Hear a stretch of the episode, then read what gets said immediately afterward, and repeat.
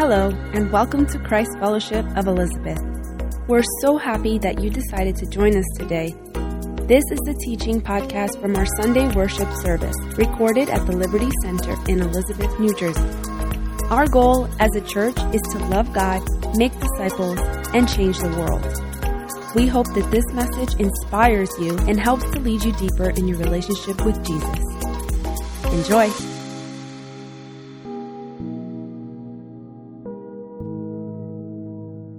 Hey, hey, hey, Christ Fellowship, good morning, everybody. Good morning. Good morning. Can y'all just greet someone next to you right quick? Just say hello to someone right quick. Just give them a little high five, a little handshake, a little dap. There you go. All right. Yes, yes, yes. Independence Day weekend is yet upon us again. We got fireworks going off, especially in my neighborhood. Woo! Right? But we're going to talk about some important things today here in the house of the Lord, here in Christ Fellowship. My name's Elliot, and I um, got to tell you something interesting that I've noticed in my children in the most recent, like maybe about a year. So we have one T V in our house, and that's just the T V. And we watch whatever's uh, scheduled to watch, or we watch whatever we're going to do. The kids takes turns, so if uh, if she wants to watch Barbie, we're watching Barbie, and if he wants to watch Transformers, we're watching Transformers, and it is what it is. But one thing that my children have gotten into is game shows. They got into it, and I was really surprised about it, though, because not only do they understand the object of the game, but they are, like, cheering for certain people. When someone fails, they go, oh! And when someone succeeds, they go, yeah! And they are so into these game shows. Now, I love game shows, too, because game shows are fun. It's interactive. It makes you think, like, hmm, if I was in that game show, would I win? Most likely, you wouldn't. But, hey, you know, you, you got to try. So I'll give you my top two, right? And maybe, maybe you're vibing with me on this. Maybe you're not. So my number two favorite game show, and I don't know if you like this show. Maybe you do. It probably won't be a surprise, those of you who know me. My number two favorite game show is Jeopardy. Love me some Jeopardy. Who got Jeopardy? Y'all like Jeopardy, right? Right? Now, I know I know you watching on T V, watching Jeopardy, and you think you'd be the big winner in that too, but maybe you're like me, and someone has a, uh, the response, and they go, um, what is Apple? And I'm like, that's not Apple. That's correct. It's Apple. I was like, oh, wow, I would have lost one thousand dollars. Wow, look at that. But my number one favorite game show that kept me in, in such a good mindset when I was a little kid, you know, sick from school, and I would, you know, had to stay home. And I would just, you know, have uh, just this time where I knew it was a special time, eleven a.m., C B S two, The Price is Right, baby. That you know The Price is Right is a good one, right? The Price is Right. I had to go pick up something yesterday at P C Richardson. They had Price is Right on, and I, I went to it like a fly to light. I was just dialed in right there, right there, spin the wheel. And the guy got the dollar, too. So I was like, yes! And I don't know that guy. But, you know, I was cheering for him. I was cheering for him. It was cool. But one game show that my children and my wife, Colleen, and I really love. We've gotten into this one, and we're, like, doing research. We're looking at it. We're following the people that are on the game show. It's, a, it's new. It's relatively new on Netflix. It's called Is It Cake? How many of y'all been watching Is It Cake? Y'all been, uh-huh, you're watching Is It Cake, right? I know you're watching Is It Cake. I'm watching Is It Cake. Second season just dropped, so you know what I'm going to be doing later tonight, watching, watching Is It Cake. So we've been watching Is It Cake. We've been looking at it. We've been, we've been like looking up the Instagram of the bakers. And let me tell you something. Let me tell you something. If you haven't seen the show, these people are so talented. These cake artists. I mean, they are making these things. I, I mean, it's just amazing. And we've watched, and there's some other like, you know, competitor shows. Like there was a Disney one. There was a Doctor Seuss one. But Is It Cake? There's just, these people are just the top tier. And it's so good what they do. And the object of the show is this. So here's the game. For those of you who haven't seen it, I'm going to just put you on game a little bit right now. So when you watch it, you can know what's up. You have a host, and you have judges, and you have bakers. And what they have to do is this. They have to make a cake. Duh, obviously. But, but, but, but, the cake they're making are specific objects. There's been a sewing machine, a cash register with the bills coming out of it. There's been like these different sculptures. And what they have to do is they have to fool the judges and determine, you guessed it, is it cake? And I love that show because it really kind of throws you. You're looking at it like, hmm, is it cake? Is it? You're looking, you're looking, and I'm watching with the kids. We're watching, what do you think it is? What do you think it is? And one of them's right, and they love it. And it, it's so it's such a good show because it makes you really try to think, like, what is, like, the real deal cake, and what is, like, this object? And it makes me think about what we want to talk about today, about the reality of our lives, what's in us, and whether or not we are the real deal, whether or not we are authentic, whether or not we are the genuine article in our lives. So as you know, we've been going through Scripture, and we've been dwelling in certain books. So that's our word of the year, to dwell, to just see what is God doing in these specific books. And the book we're going to look at today has a theme in it. There's a theme in it that is something that is really important. And when I say it's really important, by that I mean this. It is important to every relationship you have, parent to child, friend to friend, spouse, coworker, you name it. Not only that, most importantly, this really is what is a, what makes the real substance of your relationship with God. And this will determine whether or not, not only are you like a real person or a fake person, but whether or not you are trustworthy, whether or not you can handle responsibilities, whether or not people look up to you, and whether or not your words mean anything at all. So what is this word that we're going to talk about today? And what's this book that we're going to look at? Well, the word we're going to look at today is the word integrity. Everybody say that word real quick. Integrity. And the book we're going to look at, and this is a, a great book of Scripture. It's one of my favorite books personally, is the book of Daniel. So we're going to take a look at the book of Daniel. And now in the book of Daniel, I mean, we could talk about a lot of things. We can talk about how Daniel had prophetic dreams about what has happened throughout history that's been verified by scholars of all different uh, sources and, and, and their knowledge and materials they've looked at. We could talk about the historical nature, about how what he was doing in the time he was alive, and, and we're going to take a look at that as well. And we could talk about always, uh, about how he was able to maintain himself in the times he was living in. But most of all, what we have to look at is Daniel himself. And what, what, what was he doing? What was he about? Why does he get a book of the Bible? What, what was so special about him and what he was doing? He was a man of integrity. Now, let's take a look at the word integrity. So here's some definitions for the word integrity, ready? So if you just look up the word integrity, go on your dictionary dot com, Merriam-Webster, whatever, whatever your choice is. If you look up uh, the definition for integrity, you'll find three. So here's definition number one. Integrity, adherence to a moral and ethical principles, soundness of moral character, honesty. So that's one. Two, the state of being whole, entire, or undiminished. So nothing that's brought down. Example, to preserve the integrity of the empire. That's the example that is used right there. And then number three, and as I've heard many times, this is where it really comes from. This is like the root of the use of the word integrity. A sound, unimpaired, or perfect condition. Example, this is important, this is the source, the integrity of a ship's hull. Now, for those who don't know what a ship's hull is, that's the body of the ship. If the ship's hull does not have integrity, there will be some type of hole that will be in there. Now, you don't have to be a ship person. You don't have to serve in the Navy to figure this one out. If there's a hole in the ship's body, what's coming in there? Right quick. Water. That's right. And if there's water that's being taken on a ship, what's going to happen to that ship? It will sink. Why? Because the whole, the body of the ship lacked integrity. It could not survive. It could not do what it was supposed to do and be a ship that you would get on. If someone told you, hey, we're going to go on this boat over here, but, you know, the integrity is a little eh, about the ship. Are you getting on that? You better not. Now, if you're going to say, well, I'll take my chances. Mm, I, I, I don't know about all that. But what we're going to see is that Daniel, this guy, he is a man of integrity.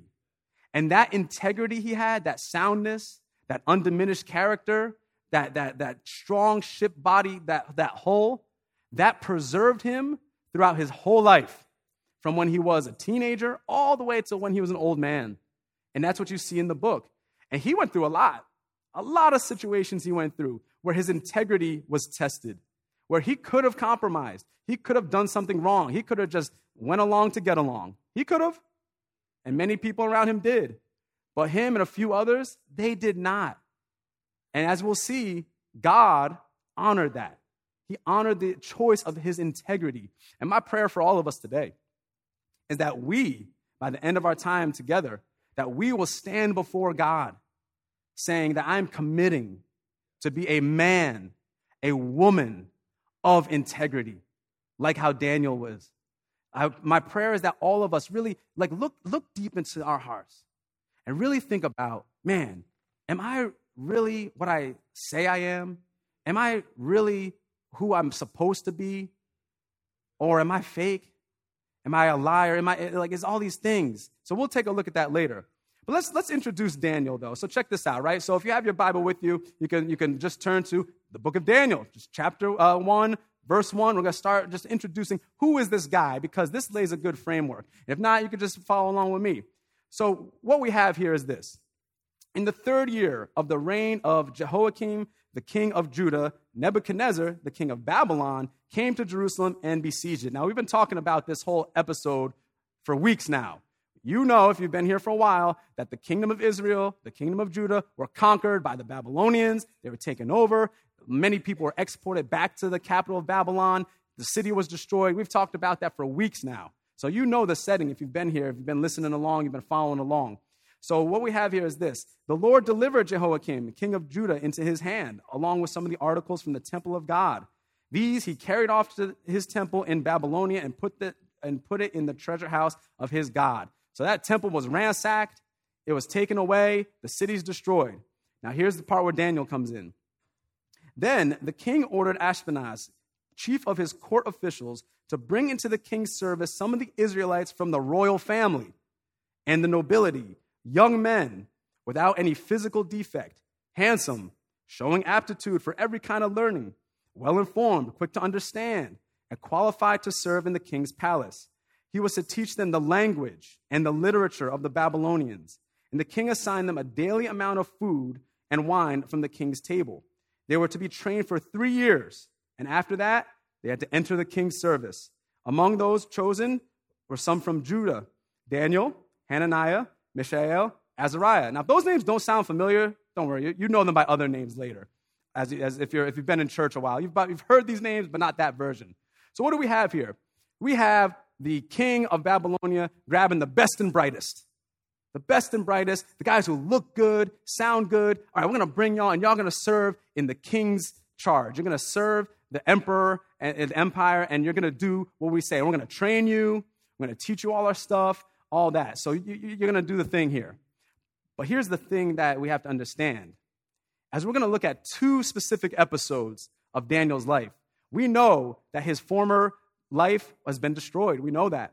We know he's been trained in the ways of Babylonia. We know that. We know that him and some of his friends have had to just be entered into this new life, in this new culture, with new perspectives, new ideas, different religion, different philosophy. We know that.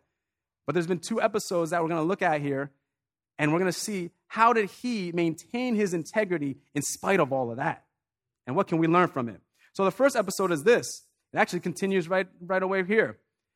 It's the first episode is the king's feast, the food table that's prepared for these kids to learn about Babylonian customs and what to do. Now, I have a picture right here. There's some artwork right there. You see you have a full feast laid out, and there's those young boys right there, ready to eat, but they're not going to eat it. They're not going to eat this food. Now, I know some of us here, you put food in front of you, it's, it's on. It's on. You're getting ready for that fourth of July barbecue. You're getting ready for everything. It's the food is good. It, it's on. And you might think to yourself, like, oh, just, just eat, just eat. Like, it's, it's no big deal. Now, to some, it might not be. But to Daniel and his friends, this is a big deal. This is a big deal for him to eat this food. So what happens is this. They say, eat the food. But then Daniel and his friends say, we can't. We can't eat that. No, you have to eat that. No, no, this is the food we're giving you. You must consume this food. You got to eat it. And Daniel and his friends say, no. We can't eat that. If we eat that, we're going to defile ourselves. Now, what does that mean? That sounds like a crazy word. We are going to mess ourselves up. We are going to make ourselves unclean. For Daniel and his friends to eat from this table would be compromising his integrity. Now, why, though? What's the big deal? It's just food, man. Like, just, just, just eat up. Get yourself some plates. Have fun. It's a party. But here's the problem. We know already that their home city has been destroyed. We know that their lives have been upended. We know that they've been really just, just messed up in their lives. We understand that. But they have to maintain their identity. As a Jewish person in that time, there were very strict eating laws. Now, we can see this in our world today because some of these laws have been kept in Jewish communities. It's called kosher. And I'm sure you've heard about that before. But they had to maintain this, not only because they were Jews, but think about what we said before. These guys were part of the nobility. They were part of the royal house. They probably have David somewhere in their family tree, the king, the famous king. So for them, they've been in, in just adhering to all these codes of how to live a life. They can't just let that go. They can't. And Daniel, being a man of faith, actually puts it all out there and said, you know what? We will prove that by maintaining our integrity, not only will we do right by God, but we will be better for it. So you have this in, in, in uh, verse eleven. Daniel then said to the guard whom the chief official had appointed over Daniel, Hananiah, Mishael, and Azariah, please test your service for ten days. Give us nothing but vegetables to eat and water to drink. Then compare our appearance with that of the young men who eat the royal food, and treat your servants in accordance to what you see. So he agreed to this and tested them for ten days. So he plays out the challenge. Listen, I'm not willing to compromise my integrity. And I know that God is going to sustain me. In fact, I'm so confident in God that I'm going to say, you know what? Let's make a little challenge right here. Let's do a game show, in fact. Feed them that. Feed us this. Give us ten days. Let's see who looks better. And wouldn't you know it? Wouldn't you know it? Daniel and his friends, healthier, stronger, brighter. It was proven right. There was a reward for Daniel and his friends to maintain their identity and their integrity. And sometimes it'll be so easy, so easy for us to compromise and think it's not a big deal. But that's a matter of faith, isn't it? It's a matter of faith in believing that God will do what he's going to do for us, his people who he loves and who love him back. So it's a matter of faith that we have to talk about there. So at the end of this, they entered in the king's service. And not only that, but they were put with a high status, given responsibility to do things that everyone else wasn't responsible to do. So they not only were they honored personally, spiritually, they were honored professionally. There was a, a reward for their integrity and their service that they were doing. So that brings us to a couple lessons we can learn for this. And this is important because we have to think about this in our own lives. So the first lesson is this. I do what I do because of who I am. Now think about that in your life. You got to think about that now. In fact, let's just say that statement together. I do what I do because of who I am. So you have to really think about this. Your actions, the things you do, there's a source to that. It's not random. It's not random what you do. It's not random what you say. It's not, well, you got to understand, this is what I grew up with. I understand that. And that's a part of it. But you have to understand this, is that as you mature as an adult, as you come into adulthood, you really have to start use wisdom to evaluate yourself. You are who you are at this moment. It might not be who you've always been. And if you're in Christ, it's definitely not. But even with that, there's things that God wants to expose in our hearts. There's things God wants to expose in our thinking. There's things that God wants to expose in our actions that we have to really think, is this, is this who I am? And you really have to ask yourself that, you know, and, and you have to get deep with it. You got to get deep with it. Because you can easily think, well, I'm not as bad as that guy. I'm not as bad as this girl. I mean, look at them, look at her, look at him, look what they do. We ain't talking about them. We're talking about you and your life, your day-to-day living. So you got to ask yourself some important questions, because the question really is, is who, who am I then? Because your actions are following that. So now ask yourself some questions that are really hard to answer.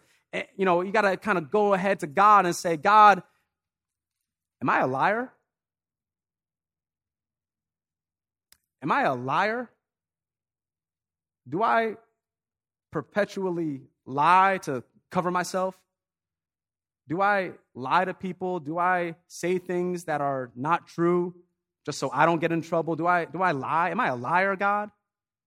Or, you know, am I God, am I am I a am I, am I a gossip? Am I a gossip? Do I, do I like to, like, you know, talk that talk behind people's back? Now, let me tell you, chances are, if you're talking behind their back, they're probably also talking behind your back. So beware that, because it tends to have a boomerang effect. Or if you want to really get even deeper into it, God, am I, am I like a, am I some type of like nasty sexual deviant? Like, am I, am I, am I a pervert, God? Is the problem not what's out there, but the fact that I want to see it? Is that the real problem, God? I do what I do because of who I am. But who are you? Are you a liar? Are you a cheat? Are you a fornicator? Are you a pervert? Are you an abuser? Are you a gossip? Are you? And I know you might think, like, well, once in a while. I do what I do because of who I am.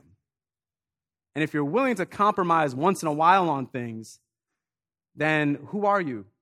Are you one way Sunday, another day Monday, another thing Tuesday, Wednesday, Thursday, Friday, ooh, that, those were good days, Saturday, eh, Sunday, start over? It's something that only you can answer. I can't answer that for you. Nobody can answer that for you. It's something that you need to look into yourself and say, God, expose this in me. Daniel and his friends knew who they were, and that's why they couldn't eat that food. It's because of their identity and their integrity. Second lesson is this from that. Outward actions are rooted in inward convictions. What you do on the outside is based on what your moral framework is in here. Now, parents, let me talk to y'all real quick. Let me talk to you real quick, parents. I understand. We all want our kids to be a certain way. We do. But let me tell you, though, the way that our children often are is because of the environment that we've established in our homes. It's what we've done. There's normalcy in your home. There's a normal thing that's in your home. And if you really take a look at it, you might not like it. Yeah, you ever seen the T V show episode? This, this, this is like every T V show does this, where um, they're having a guest over for dinner or something like that. You ever seen this episode of a T V show? They have a guest over for dinner, and all of a sudden everything's being tidied up, everything's cleaning up real quick, everything's cleaning up here. They're cooking this big meal and all that, and then you know they're telling the kids like, "Listen, you better act right. You better act right. You better act right. You know, in fact, we're gonna dress up. You gotta dress up. You gotta wear this. You can't be wearing that. You gotta wear this because so and so is coming over." And then the kids are like, why are we wearing this? Why are we doing this? Ah. And then it comes to the dinner moment. And I remember I saw an episode like this. This, this is, I thought this was really funny. And the father goes, all right, who would like to say grace? And the kid, of course, blows up the spot, right? You seen this episode? What? We never say grace. And and the dad's like, shh, shh, shh, shh.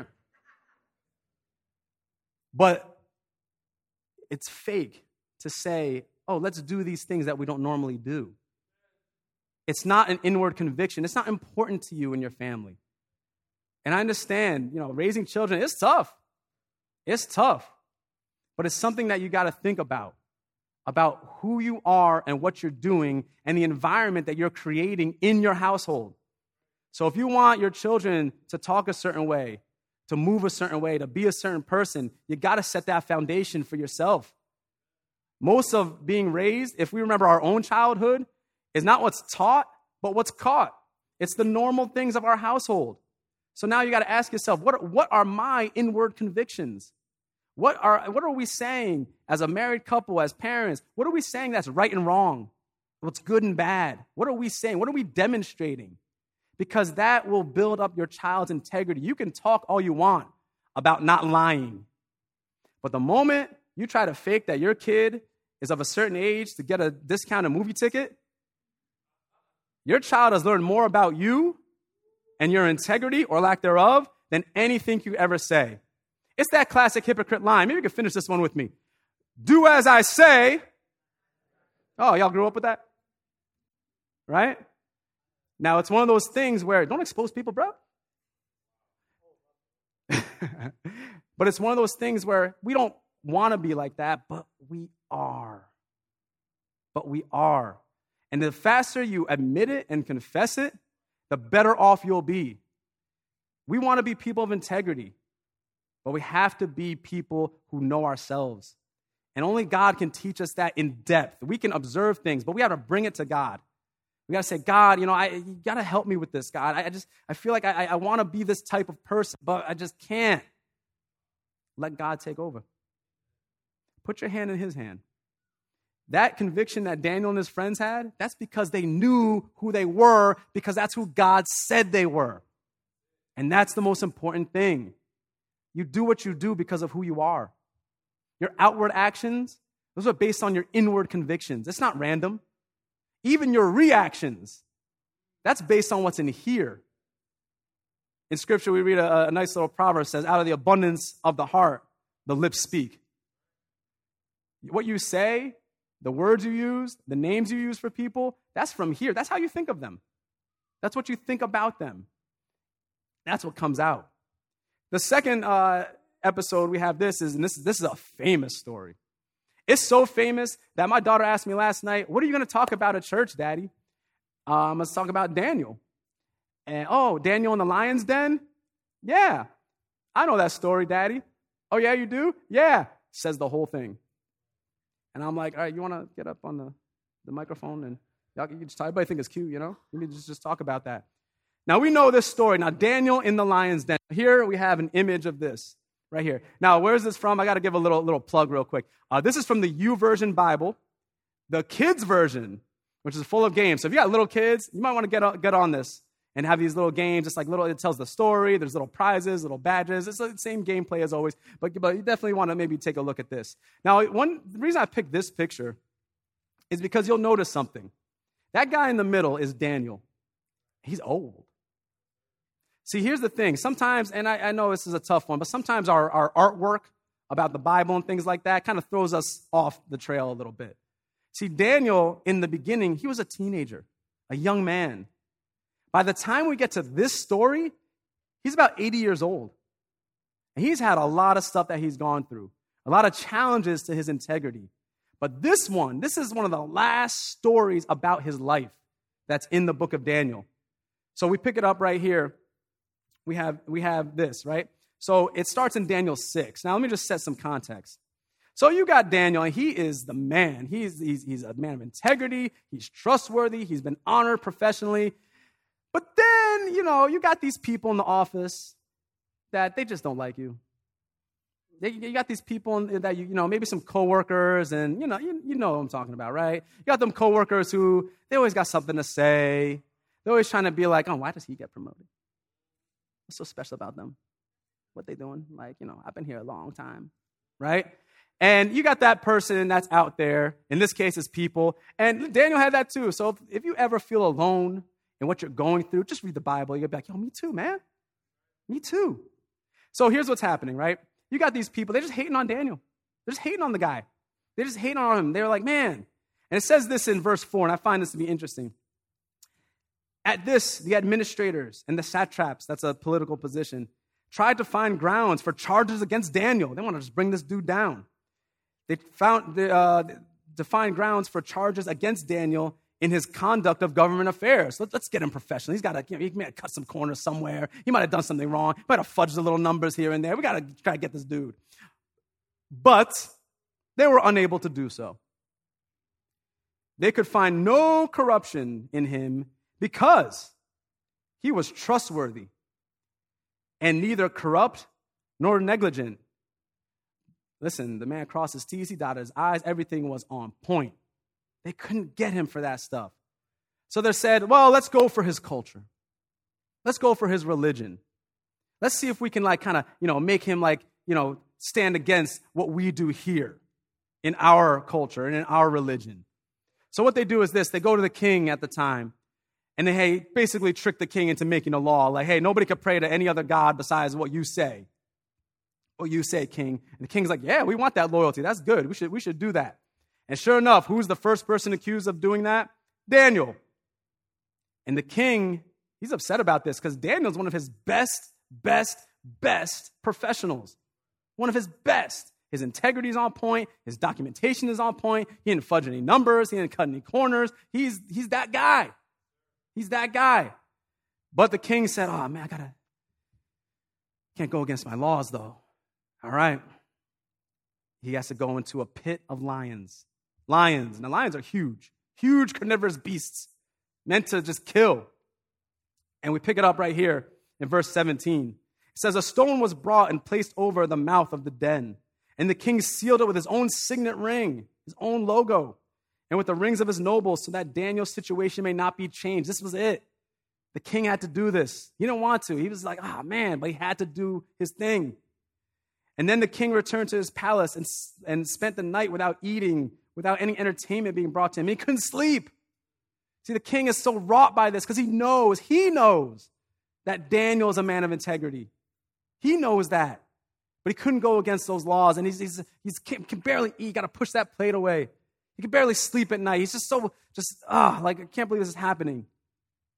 And then at first light of dawn, the king got up and hurried to the lion's den. When he came near the den, he called to Daniel in an anguished voice, Dan, you good? It doesn't say that. Daniel, the servant of the living God, has your God, whom you serve continually, because I know that's your thing, has he been able to rescue you from the lions? Daniel answered, Majesty, I'm here, man. Yeah, we're good. I don't say that either. May the king live forever. May my God sent his angel, and he shut the mouths of the lions. They have not hurt me, because I was found innocent in his sight. Nor have I done anything wrong before you, your majesty. Daniel's integrity was honored by God to the point where it saved his life. It saved who he was. Now, I got to tell you, in my own personal experience, I've had a lot of situations where people around me have been doing some just crazy stuff, but I wasn't doing nothing wrong. I remember one time, there was, it was a sort of weird situation where people thought they were going to get caught for something. And I remember just sitting there, just looking at them and just looking at them run around and try to figure everything out. And just, I was, I was cool. Because I knew.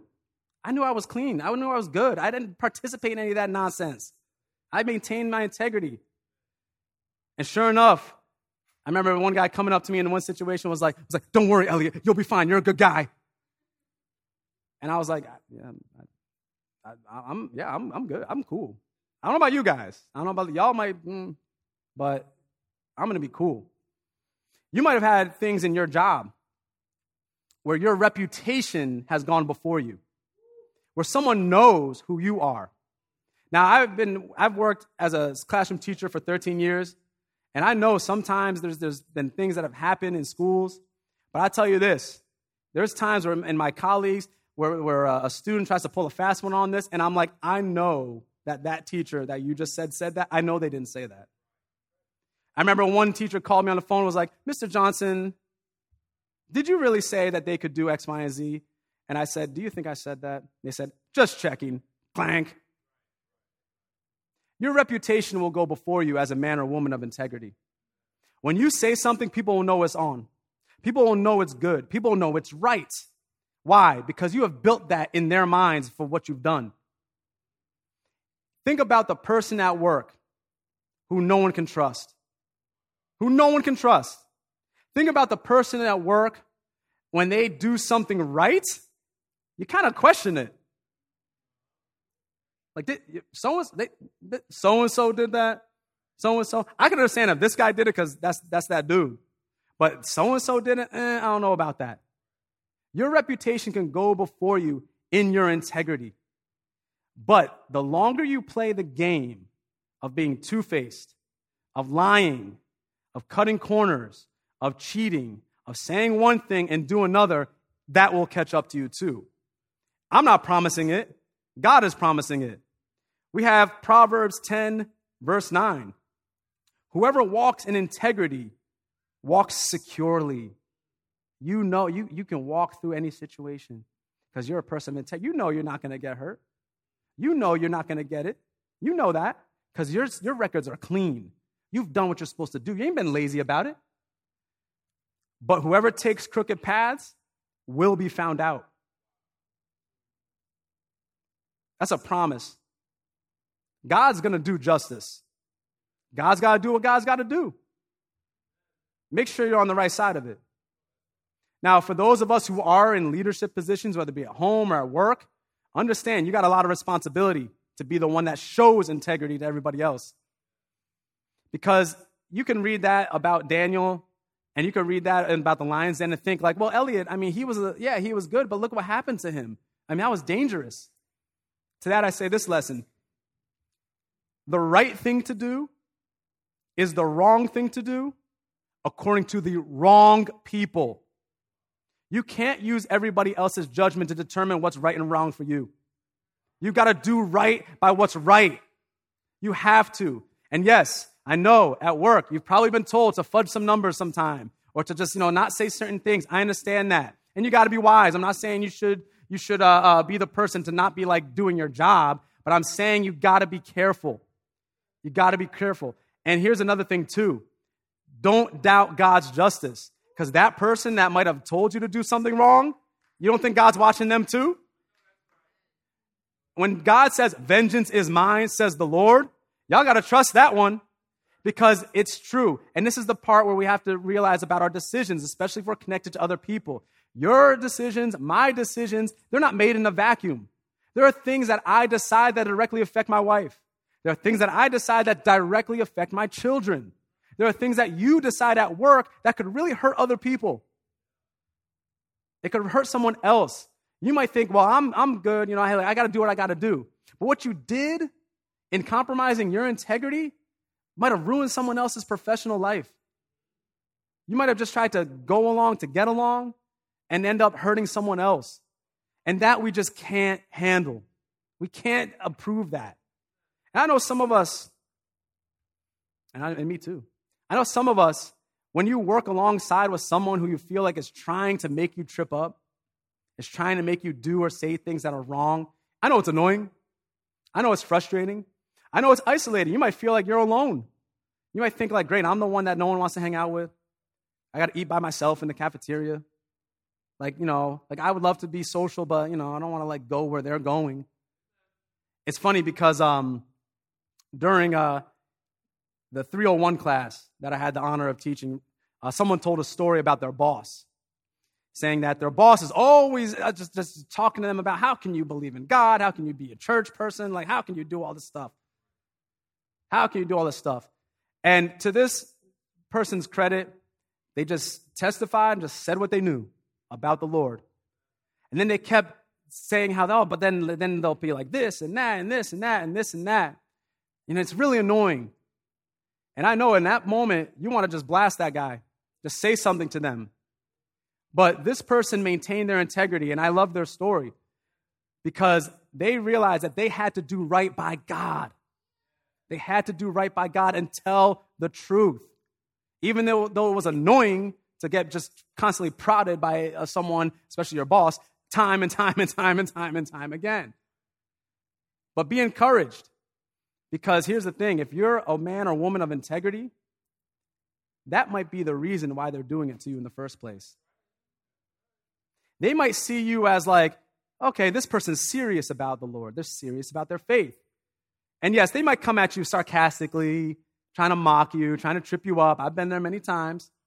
But you got to maintain yours. You got to maintain that integrity because they see something. You might not think this, but realize this. This is what I said to the person in the class.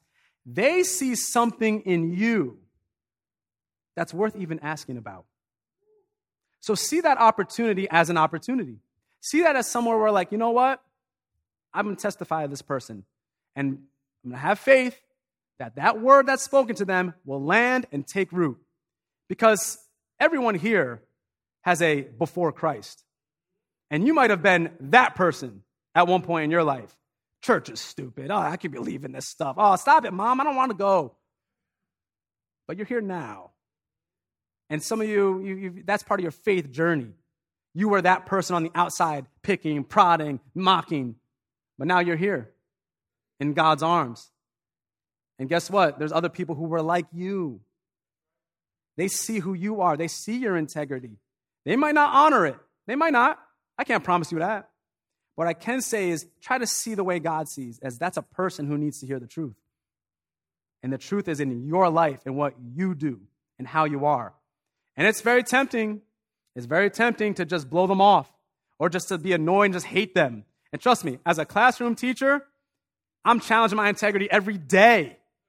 Every day. I have students from all types. I've had great students, and you can tell, who come from loving families of integrity and values and have healthy adult relationships. And then you got baby's kids.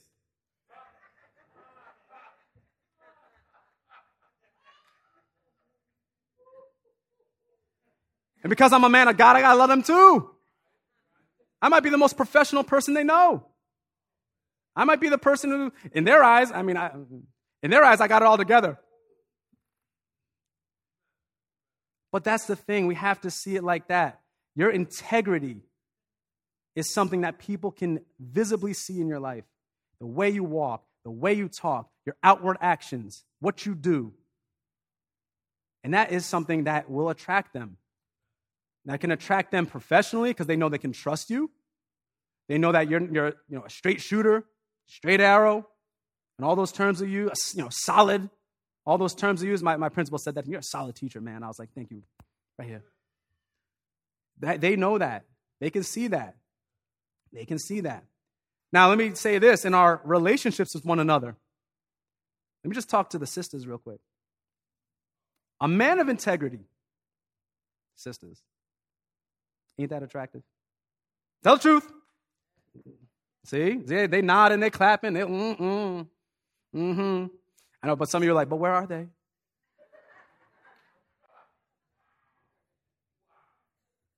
We're praying. We're praying for y'all. We're praying. We're praying for everybody. But brothers too. A woman of integrity. A woman of integrity. A woman who can be trusted. A woman who can, you know that she is by your side every single time. You know that. You know that's attractive. That's one of the most attractive. I mean, married people here. You know, when one person, yeah, you know, married people make some noise real quick. Yes, go ahead. Actually, let's do this real quick. So everybody watching here, ready? Married people, on the count of three, shout out the number of years you've been married. One, two, three, eleven. I hope like the like husband and wife said the same number. Because if you didn't, like, just put on the calendar, you know, like, it's right, it's right there. But you know that person of integrity. When one person in a marriage or a relationship is not a person of integrity and the other person is, and I'm sure you've seen that. I'm sure you might have experienced that. Hopefully you cut the cut the ties on that one. You know that it's, it's a recipe for disaster. You know that. Friends. You want a friend that is a person of integrity. You want a friend who's not trying to trip you up. And you must also be a friend of integrity. Single people, I know you want that special someone. I know that. But what's most important is that you are becoming that special someone, that person of integrity that will attract someone else to say, you know, I can trust that person. And if I want to build a life with them, I want to walk side by side with them in integrity. I want us to be solid together. And we, you know what, for like we say in the marriage vows, for better or for worse, for richer or for poor, sickness and health, we know that we can at least be moving together. Yes, there will be challenges, but at least we're moving together in integrity. Proverbs eleven, chapter three. The integrity of the upright guides them, but the unfaithful are destroyed by their duplicity. Now, what does duplicity mean, right? That's a fancy word, too. Duplicity is that two-faced double nature, and it will destroy you. It will destroy every part of you. It will destroy your marriage. It will destroy your friendship. It will destroy you professionally because you will be found out eventually. And again, those of us in positions of authority or power, make sure your decisions are on point, because other people below you, they might suffer. Duplicity will kill you. A person who was willing to compromise their integrity will harm others. And there will be impact there. And it might be an impact that has a massive crater that affects people all throughout a different area, in an office, in a family, an extended family. It might happen. So the question is this: do you want to be a man or woman of integrity? Now know this. If you say yes, there's expectations for you. And it's not do nots. It's not only do nots. It's things to do. So if we're talking about lying, that means you got to speak truthfully. If we're talking about not doing certain things, you got to replace that with doing something else. You got to, you can't just leave it at like, well, I don't do anything bad. You have to do things that are good, that are righteous in front of God. You have to. See, God is in the business of weeding and seeding. God's pulling out the weeds of our lives if we let him. But he doesn't leave us barren. He then puts the seed of his word, of his principle, of his character, of his wisdom. And then it grows as long as we stay connected to him. As long as we're there in his presence, dwelling with him, like Daniel did. Daniel had to pray and pray and pray, but he didn't only just leave it at that. When the time to make a decision came, him, his friends, they stood with God. We can pray and pray and pray, but when the decision comes, we need to act on that and say, yes, I'm a man of integrity. I'm a woman of integrity. And I want to stand before God like that. You know, it's interesting because I can't guarantee you position, wealth. I can't guarantee you any of that. But what I can guarantee you is that a life of integrity, whether it be a very quiet life, is a life worth living.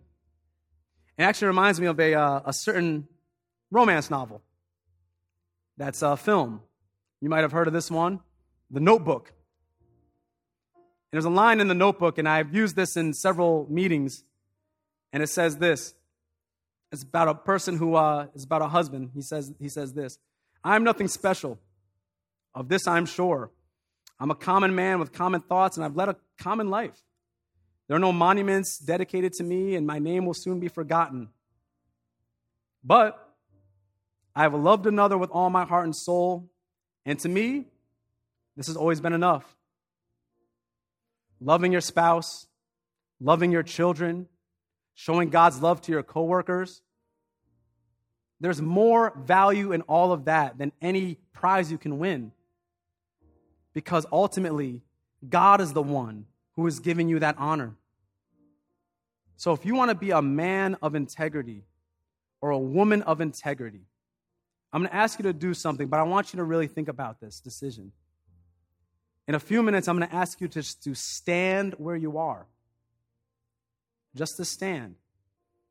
Standing is important, because when you stand in response to something, that means that you are putting your feet firmly down and you're rising up and you're saying, yes, me.